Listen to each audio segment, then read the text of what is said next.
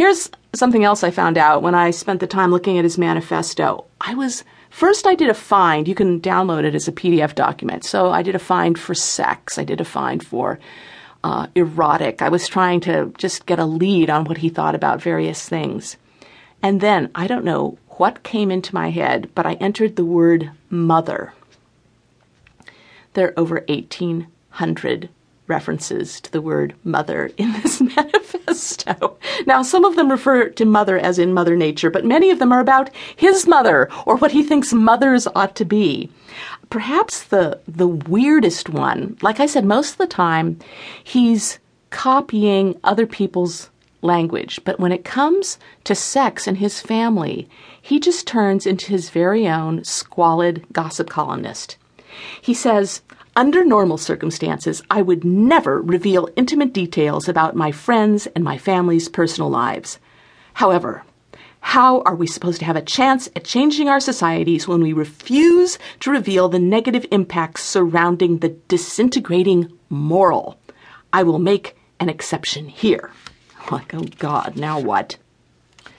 My half sister Elizabeth was infected by chlamydia after having more than 40 sexual partners, including more than 15 Chippendale strippers who are known to be bearers of various diseases. Okay? I'm sure his sister loves this. He goes on to say that her chlamydia was untreated. Then, much later on in life, she gets married, has trouble getting pregnant, which again he blames on their chlamydia, although it's much more likely it has to do with the fact that she waited so long to get pregnant. And after he um, totally destroys her marital life by talking about what a slut she is, he moves on to his mother. He says, My mother was infected by genital herpes by her boyfriend, my stepfather, when she was 48. Tore, who was a captain in the Norwegian army, had more than 500 sexual partners, and my mother knew this. But she suffered from a lack of good judgment and morality due to several factors. Unfortunately for her, her poor judgment resulted in her being afflicted by genital herpes. In addition to this, the herpes infection went to her brain and caused meningitis.